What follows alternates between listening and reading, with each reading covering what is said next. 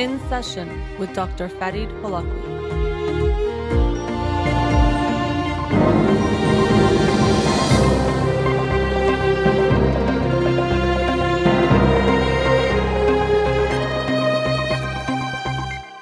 Good evening. Welcome to In Session.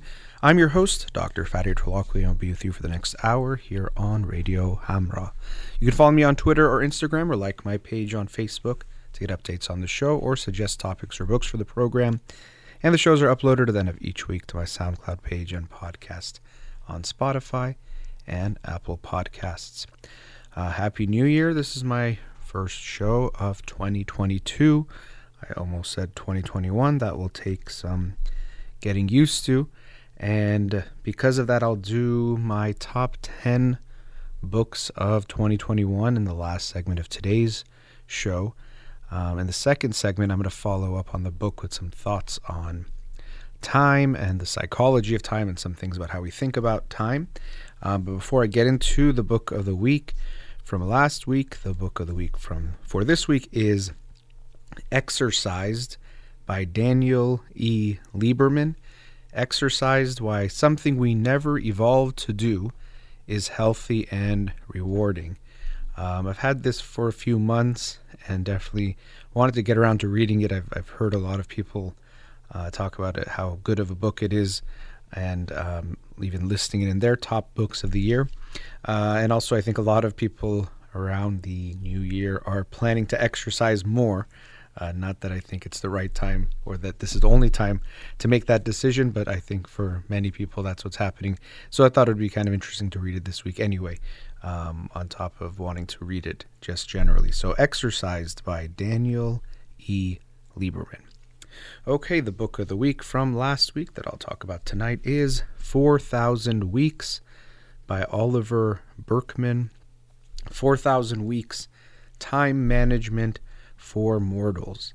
And so that title, 4,000 weeks, is approximately the number of weeks in 80 years, which is about the length of the, the average human life, 4,000 weeks. And it's interesting, sometimes when you hear that number, it sounds like not a lot, or it can also sound like a lot. Uh, when I told the title to a few people throughout this week, I got some different responses. Um, but it's interesting that we can think of time in different ways. And as I mentioned in the second segment, I'll go a little bit deeper on some of my own thoughts about that. But in this book, Oliver Burkeman is giving some advice about how to think about time and the time that we have. And even that, the time we have, we don't know how much time we have really the next week, the next minute uh, is not really guaranteed in any way. And that actually plays into some of his advice. He actually talks about how he himself used to be a one of these productivity guru not gurus necessarily, but he would write about it and talk a lot about being productive. And you see a lot of this type of movements about how to be the most productive you can be and the most efficient you can be in different techniques, the Pomodoro method or this other, uh, the methods that, that, you know, how to manage your time, how to clear your email, things of that sort. And so he himself was in that camp and lived that life and also was promoting uh, those types of ideas and ideals. And he essentially says that that's a misguided approach to life and the time that we have. And so um, I'll explain why he says that's the case. But another important point he brings up, one that for me is critically important in this year, actually, or now I should say last year, 2021. I read a few books on this theme that really made me recognize how important it is for us to recognize that our life is finite. Now, of course, everyone logically, and if you ask them, will say that they know they're going to die or they don't think they're going to live forever. But we do often approach life in that way. And so in this book, Oliver Burkeman, repeatedly you see this thing, this uh, concept, the finitude of life, or that we basically have a finite or limited life, and actually embracing and accepting that. So I think we often avoid thinking about our death because it creates a death anxiety, or we can have a death anxiety. So, in the emotional sense, we proceed as if we are not going to die. There's this mindset that we will always have more time. I can always do it later, or even this sense that there's a future me. I talked about it a bit last week, but this future me that's going to do so many things, or I have so many plans and ideas, and someday I will get to them. And we do this, I think, because it does quell some of that death anxiety. But I think that's really harmful to us because when we have that mindset, we actually don't value our time enough because the feeling is I always will have more. There will always be another tomorrow, another next year, month, whatever it is, to do something or to do that thing, to try that thing. Maybe I don't think I'm ready yet. Why should I rush it? And we find all sorts of ways to avoid making ourselves uncomfortable in the ways that'll make us grow and do something more meaningful. But we choose that comfort and we can use this as our ally. Well, there will always be more time. And that's actually why I think it's very loving to remind ourselves and others, although it sounds dark, that you are going to die. Your life will not go on forever.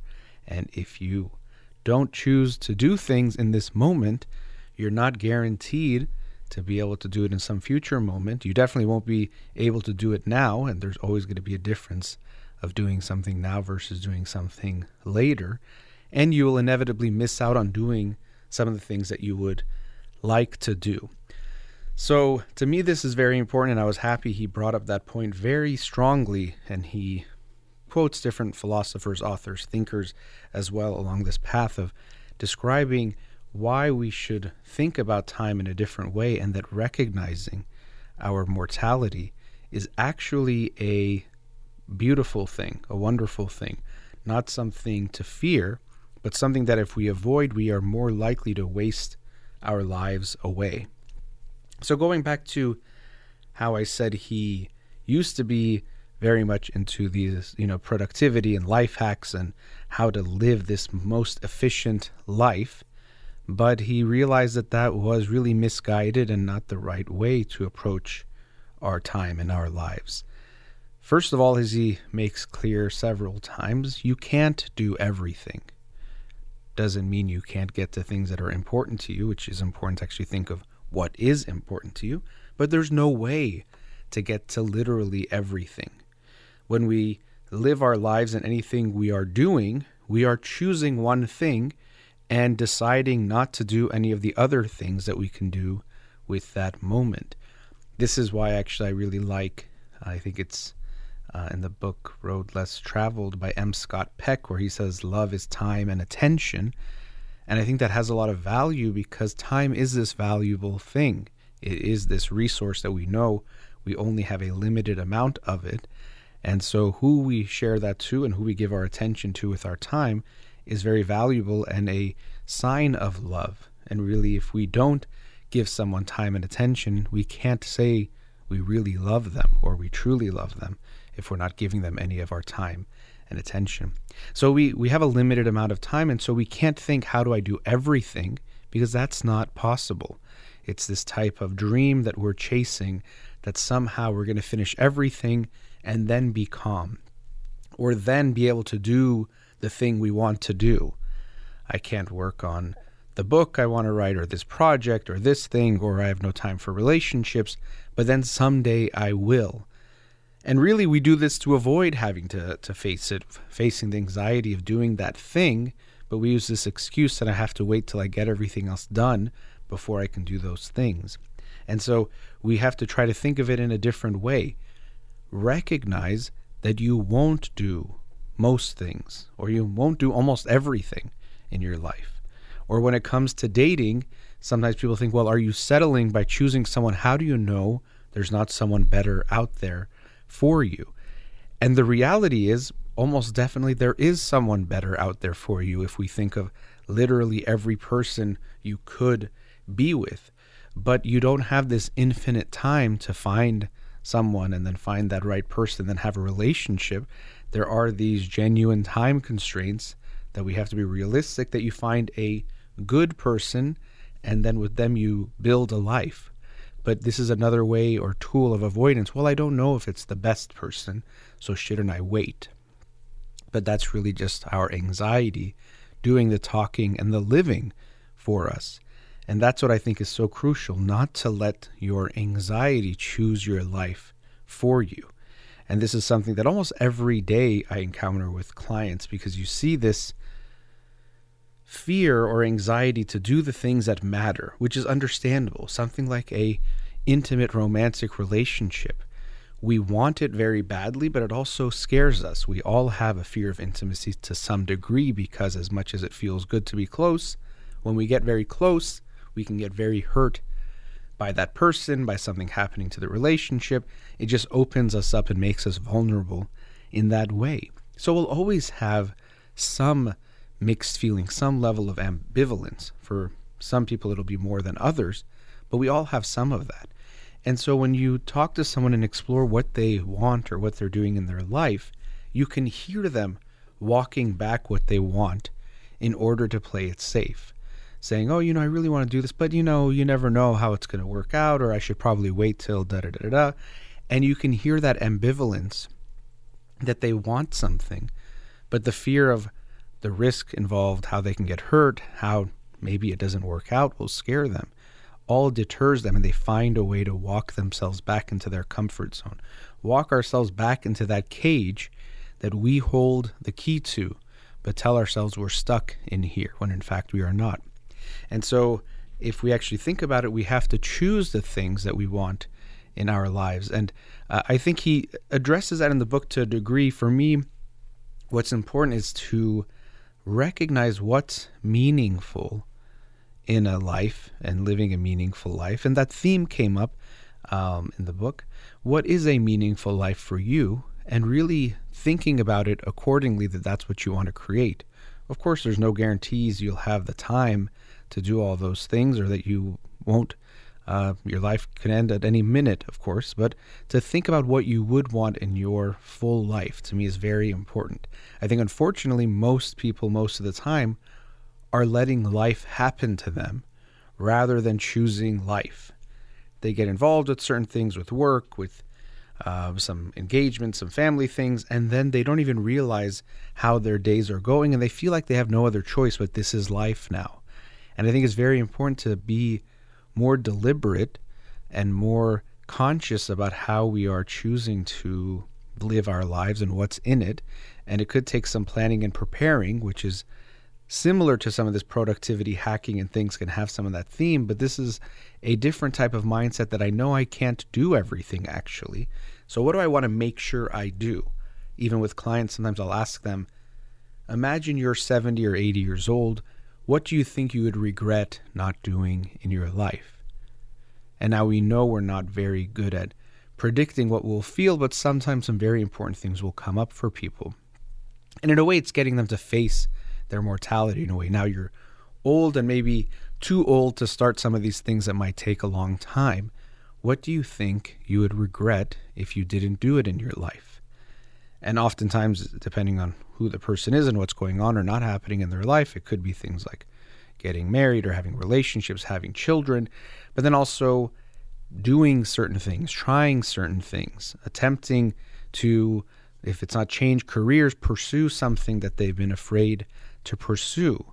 When we face our finitude, when we face our mortality in a real way, it actually opens us up to recognize I won't always have the time. I can't just pretend time will always be there for me to do what I want to do.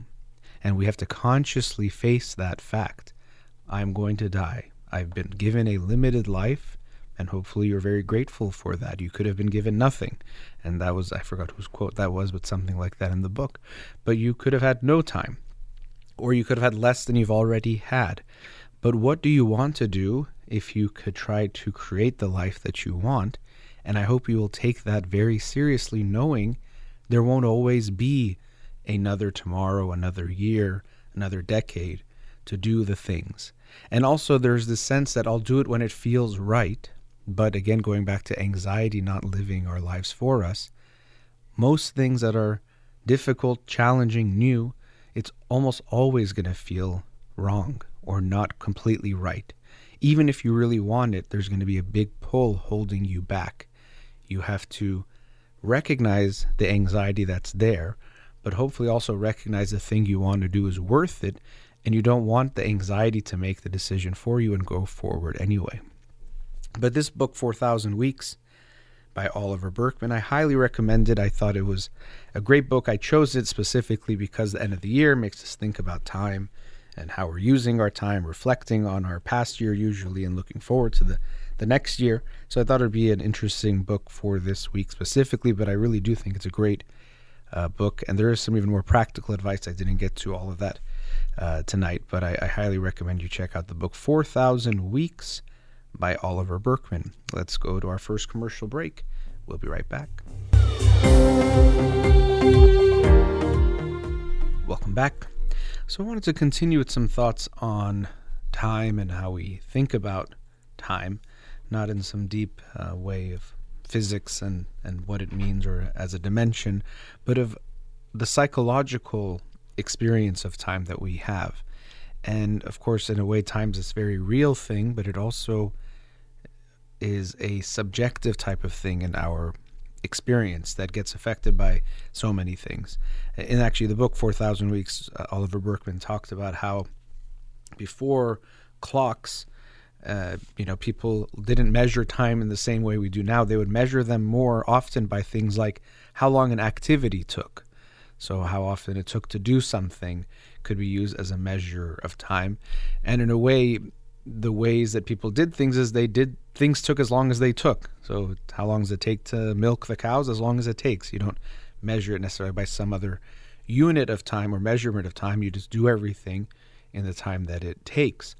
Uh, but when I think about how we think about time, some things jump out at me or some thoughts have come to me that I wanted to share. So, one is if we go back to the start of the pandemic in March of 2020, um, I think for so many people, myself included, the experience of time became very warped and very strange, dilated in some ways, or maybe narrowed in some ways, but it became very confusing because many of the things we used to help us keep track of time the ways the days of the week mattered, and then weekends, um, the things we were doing, activities that were happening, events that were happening.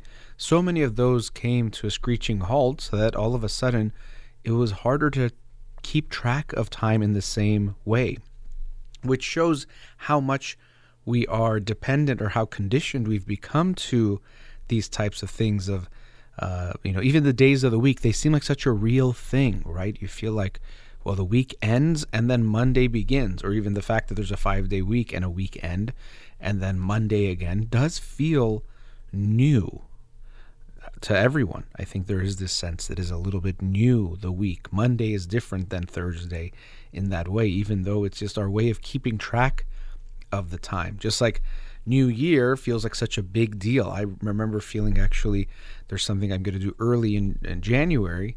And when it was the end of December, it felt a lot further away. And I realized there was some way that December 31st to January 1st, although it's just a day, in some ways it felt longer because it's a year. So I think I felt like it was a further away thing than it actually was. And of course, that's the Gregorian calendar, which many countries follow, but many don't. So for those of us that use that calendar, it was a new year and it felt like a changing of some sorts. For many other people, it was just another day in their year. And so they won't have that same sense of something new. And so when we think about that, we recognize that the feeling we have about a newness or about change or about the structure of the calendar, it's not something inherent to time itself or to experience itself, but it's to our structuring that we're putting on the time and the experience, the ways that we are labeling our time that makes it feel that way.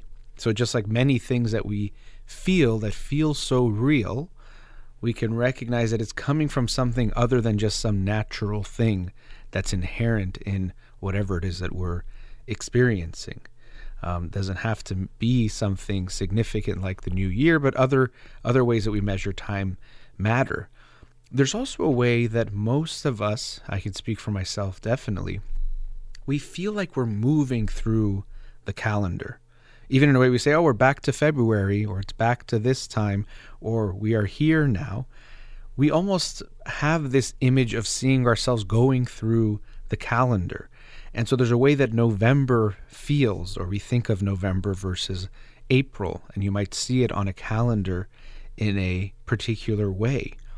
And even when we think of anniversaries, so it could be for good things or bad things. As a therapist, sometimes we know okay, if someone lost a loved one last year, the anniversary of that death can be very intense or might bring up a lot of memories and feelings and it's one that you just want to be ready for or at least be cognizant cognizant of but really it's just our way of keeping track of time it's 365 days or let's say if it was a leap year 366 days you wouldn't think well it's different because of that leap year. They're just a way that the calendar almost grounds us in a way which we're just so accustomed to that it feels like almost a physical place.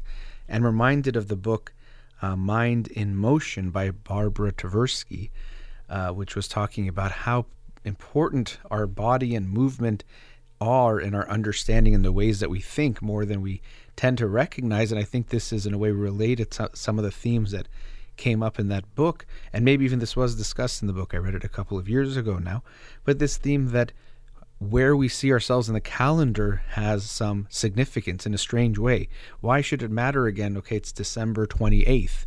If it's a very good day for you, let's say, or something good happened on that day um, for the world, let's say, well, then you would wonder, well, why does that date have a significance? It signifies something for us, but it feels like we're back in some place. It's also an arbitrary way of, way of celebrating something. So, birthdays, for example, it's a way of, okay, once a year, everyone gets to be celebrated on a day.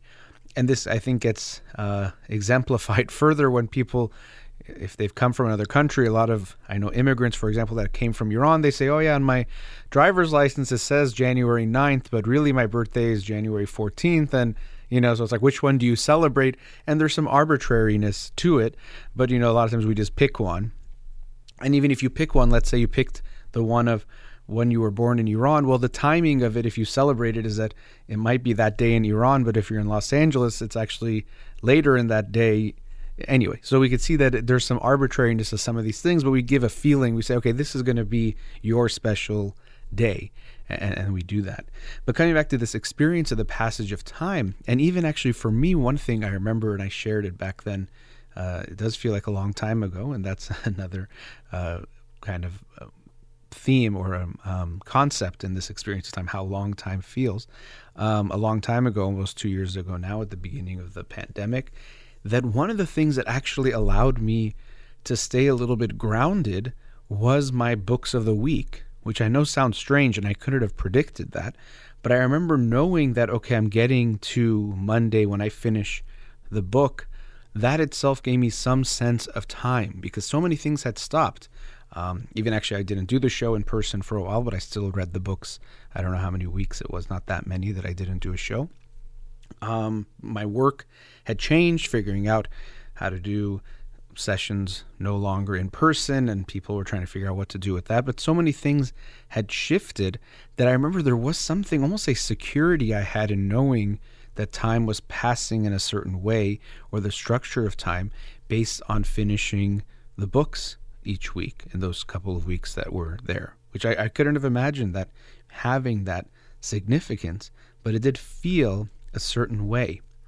You know, another thing I've thought about is when we think of the calendar and we say that, okay, we're coming back to January 3rd today, and, you know, we go to another day and it feels like we're going somewhere. I mentioned this to my brother once. I was like, you know, imagine if we just didn't keep calendars in these way. We just counted the number of days from a certain time. Let's just say even from uh, if you're using the Gregorian calendar and using around the birth of Jesus, we just had, days. So I don't know what it would be like 2,000 times 300. I can't do the math. I don't know if that's 60,000 or whatever. But let's just say, and instead of saying today is January 3rd, I told you today is 70,342. And then tomorrow is 70,343.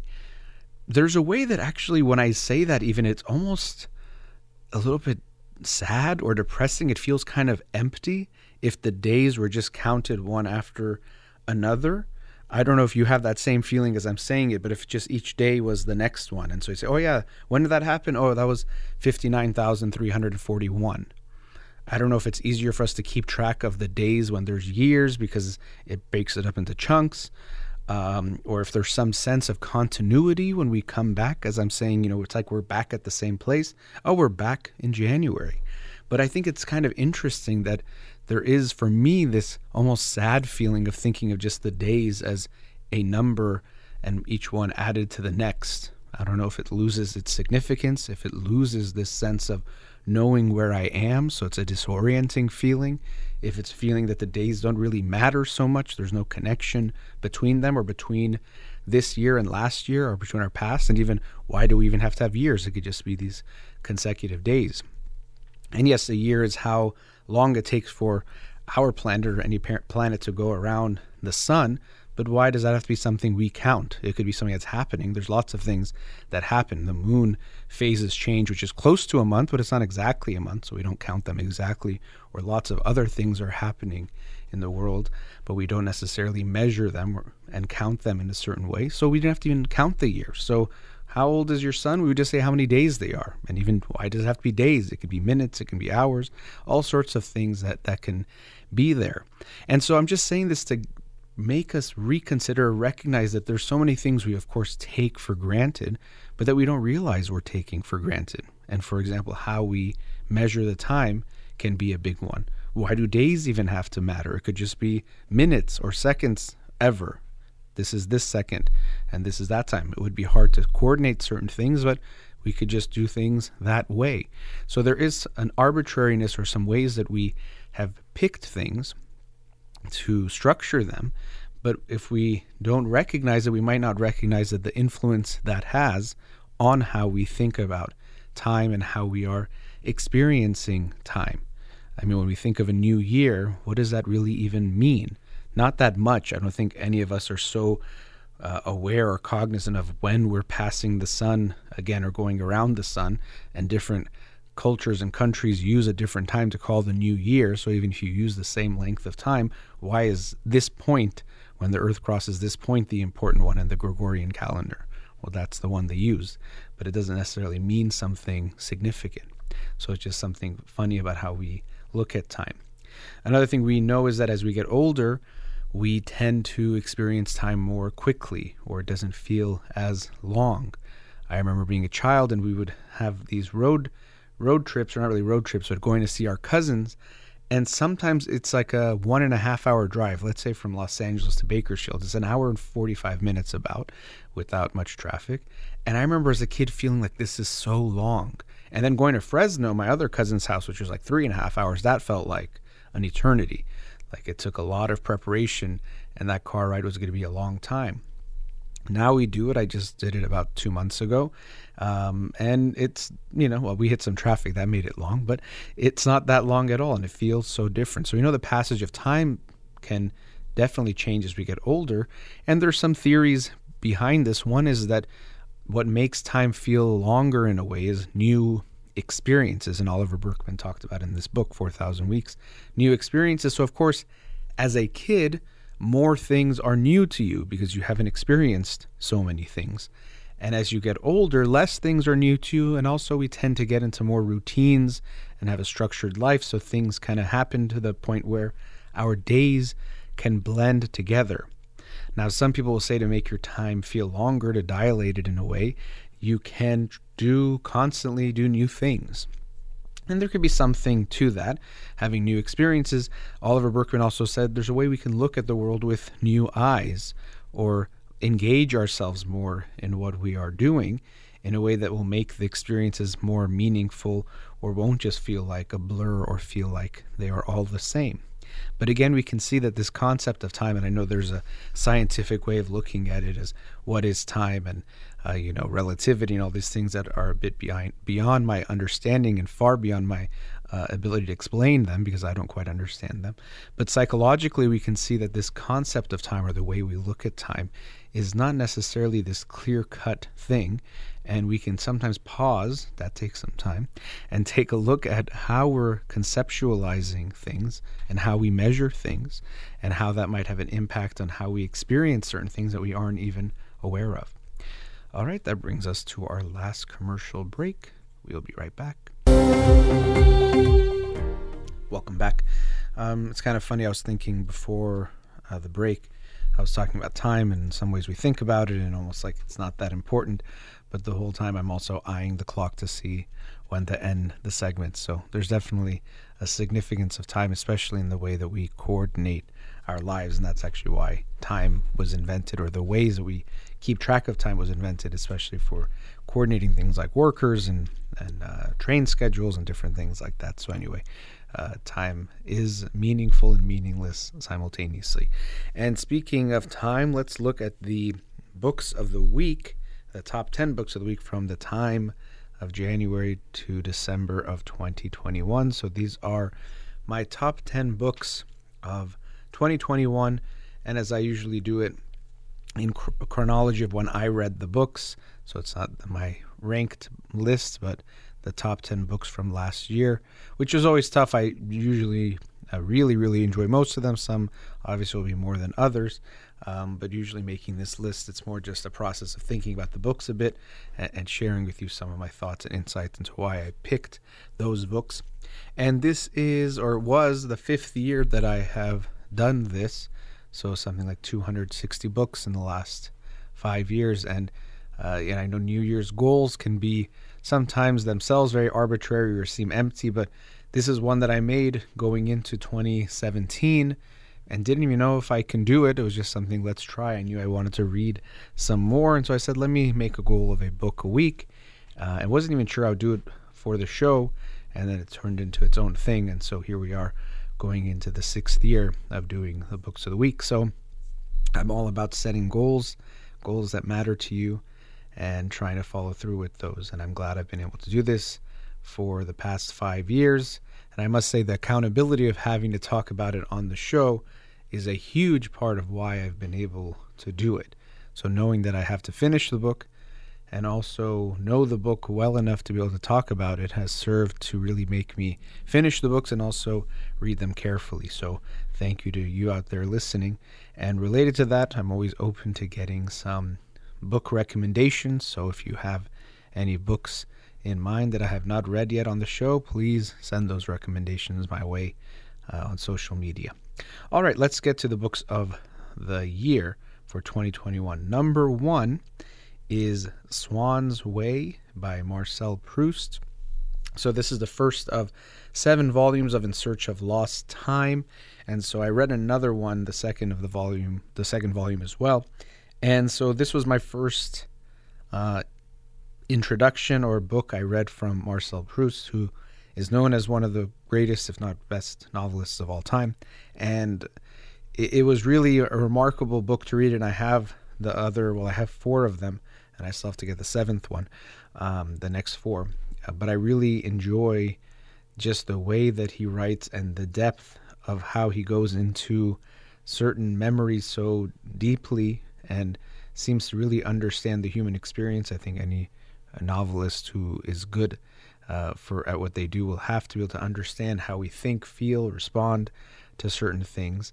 And in this book is the famous scene or the incident of the Madeleine where uh, he, as an adult, bites into a Madeleine and gets trans uh, transported back to this memory of when he was a, a young child with his aunt having a Madeleine and this whole experience, and then it traces this long memory which is a very famous scene from that book. But overall, it was my introduction to that to him, Marcel Proust, as a writer, and greatly enjoyed his work. Next on the list is Think Again by Adam Grant. And I really enjoyed this book in a time when everyone is trying to be so certain. And you go on social media, and whether it's pundits or just people on social media being so certain that they know exactly why things are the way they are and not questioning it and not wanting to have genuine debates with one another because they have to say they are so right and we tend to respect people for saying they know exactly how something is and not questioning at all this book was a great book that encourages us to think again, to, to recognize that you don't know as much as you know, and what you think you're so sure of, you shouldn't be so sure of. And that actually we should reward in ourselves and in others when people are open to hearing other sides, express that they aren't so certain, especially when with most things we can't be that certain. So uh, I really appreciated uh, his contribution in that book. That's Think Again by Adam Grant. Number three, The Sum of Us by Heather McGhee. And this book was very powerful in that it showed when we tend to think of racism, we think of, let's say, for example, in the United States, racism against black Americans, we think of how they are hurt by it.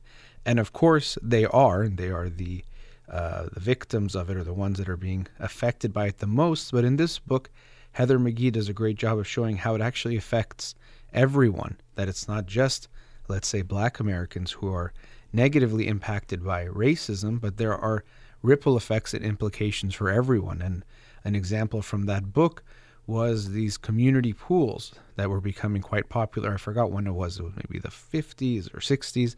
But anyway, it was becoming a place where people were all going and having a good time. But because of racism, people didn't like that blacks and whites were being together and how to deal with this issue. And eventually led to, in many cities, these pools just disappearing.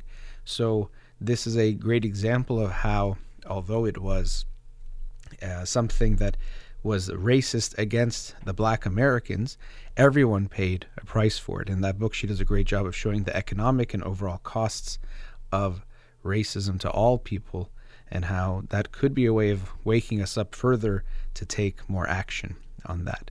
So that was The Sum of Us by Heather McGhee. Number four on the book, uh, on the list, sorry, is A Matter of Death and Life by Irvin Yalom and Marilyn Yalom. And uh, I, this book was brought to my attention by um, Sarah in Germany, so thank you for that.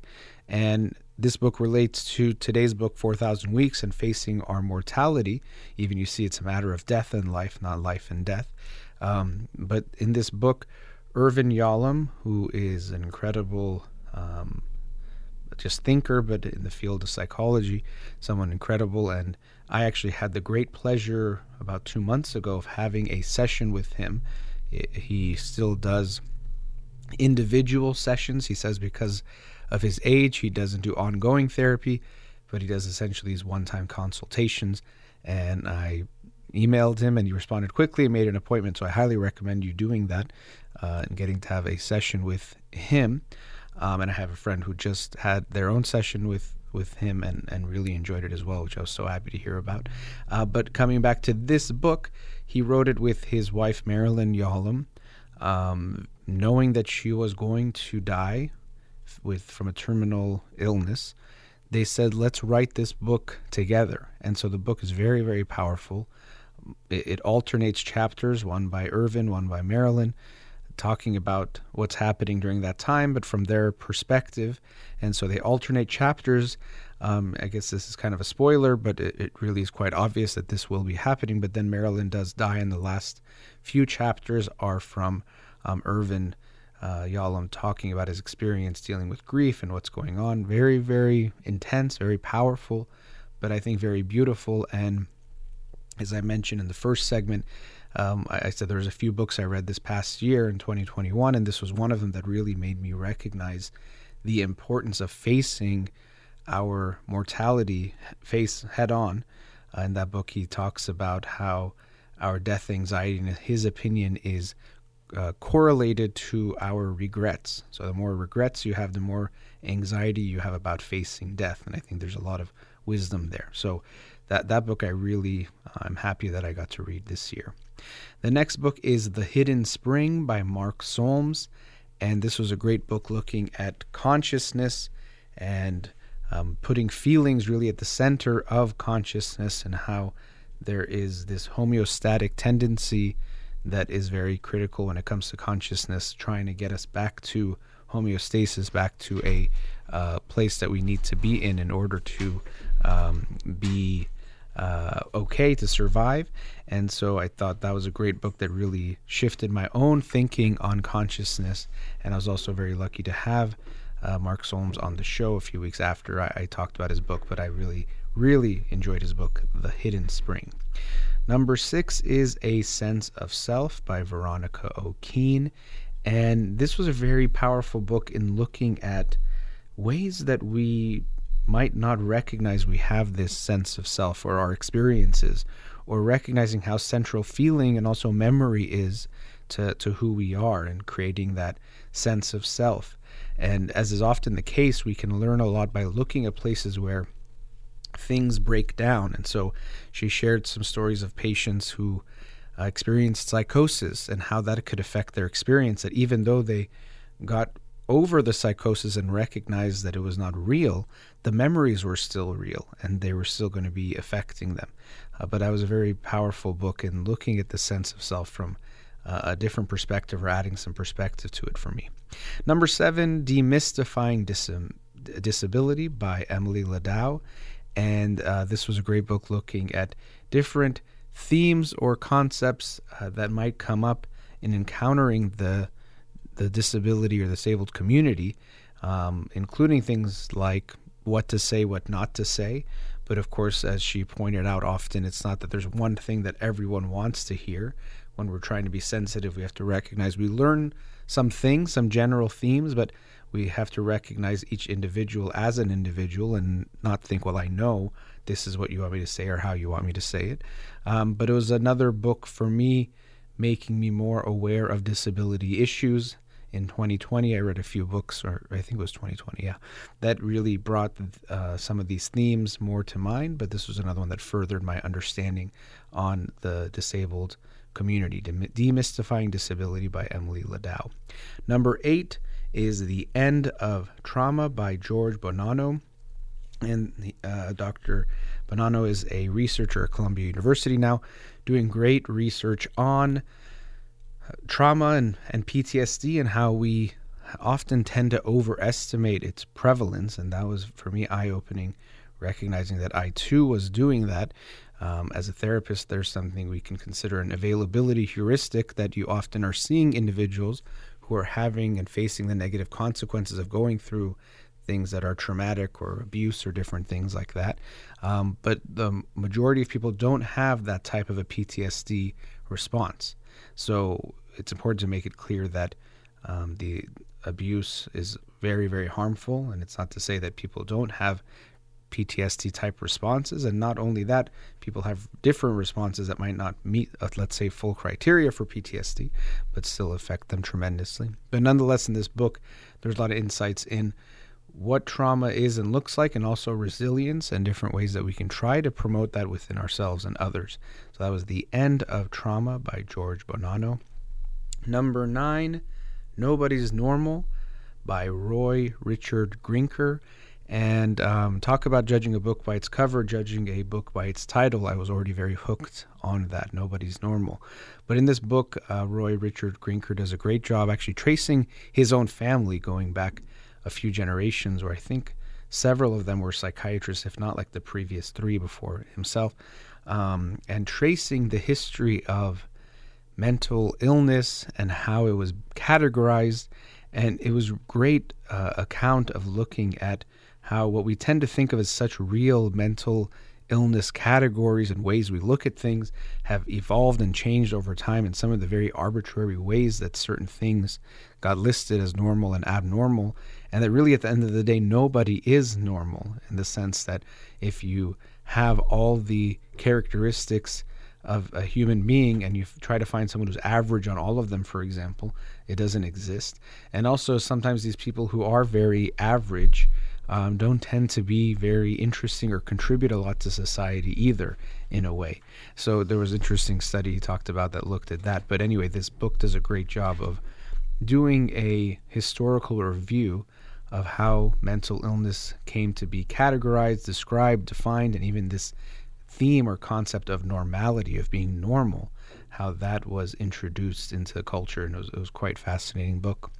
Last on the list which was the most recent book of the 10, is The War of Art by Steven Pressfield. Um, this is a great book to help motivate you and was for me as well, uh, to do something creative or artistic or to live a more creative, artistic life and to not hold back and to recognize that it takes a lot of work. Uh, he talks about facing the resistance. That's a big part, the whole first part of the book. Capital R resistance. And there's so many ways that we resist doing the things that involve taking risks, doing something artistic, trying something different, and all the ways that that can show up. Um, and then he also talked about becoming a professional and how we have to make it a kind of job where you're constantly working at it, not to think you have to wait till motivation hits you and then you work. You have to keep working. Uh, it actually reminds me of the book 4,000 Weeks, where it had that theme of not waiting for the time to come to do the work, but to just do the work now. Uh, and then in the end of the book, talking about how to tap into the muse, or whether it's something you consider metaphysical or just the unconscious, how to get that involved uh, and get yourself to create something um, creative, create some kind of art. So, those are the 10 books from 2021. Really, it's a uh, a joy to read the books and then to talk about them on the show. It really has shifted the way I learn and I look at things, and making it this kind of a, a habit has been wonderful for me. And I know people often ask me, well, how do you how do you get them done each week? You must speed read. And I really don't. I read quite at a normal pace or the average pace. That's funny. I just said normal after talking about nobody's normal. But I read at a pretty typical pace. It's not very fast, especially because I want to be able to talk about the books. It just takes time, like any type of goal we set for ourselves. And time was one of the themes of the show. So that works out well. But that brings us to the end of tonight's show. As always, a big thank you to Amir here in the studio. You've been listening to In Session with Dr. Farid Holakwi. Have a wonderful night.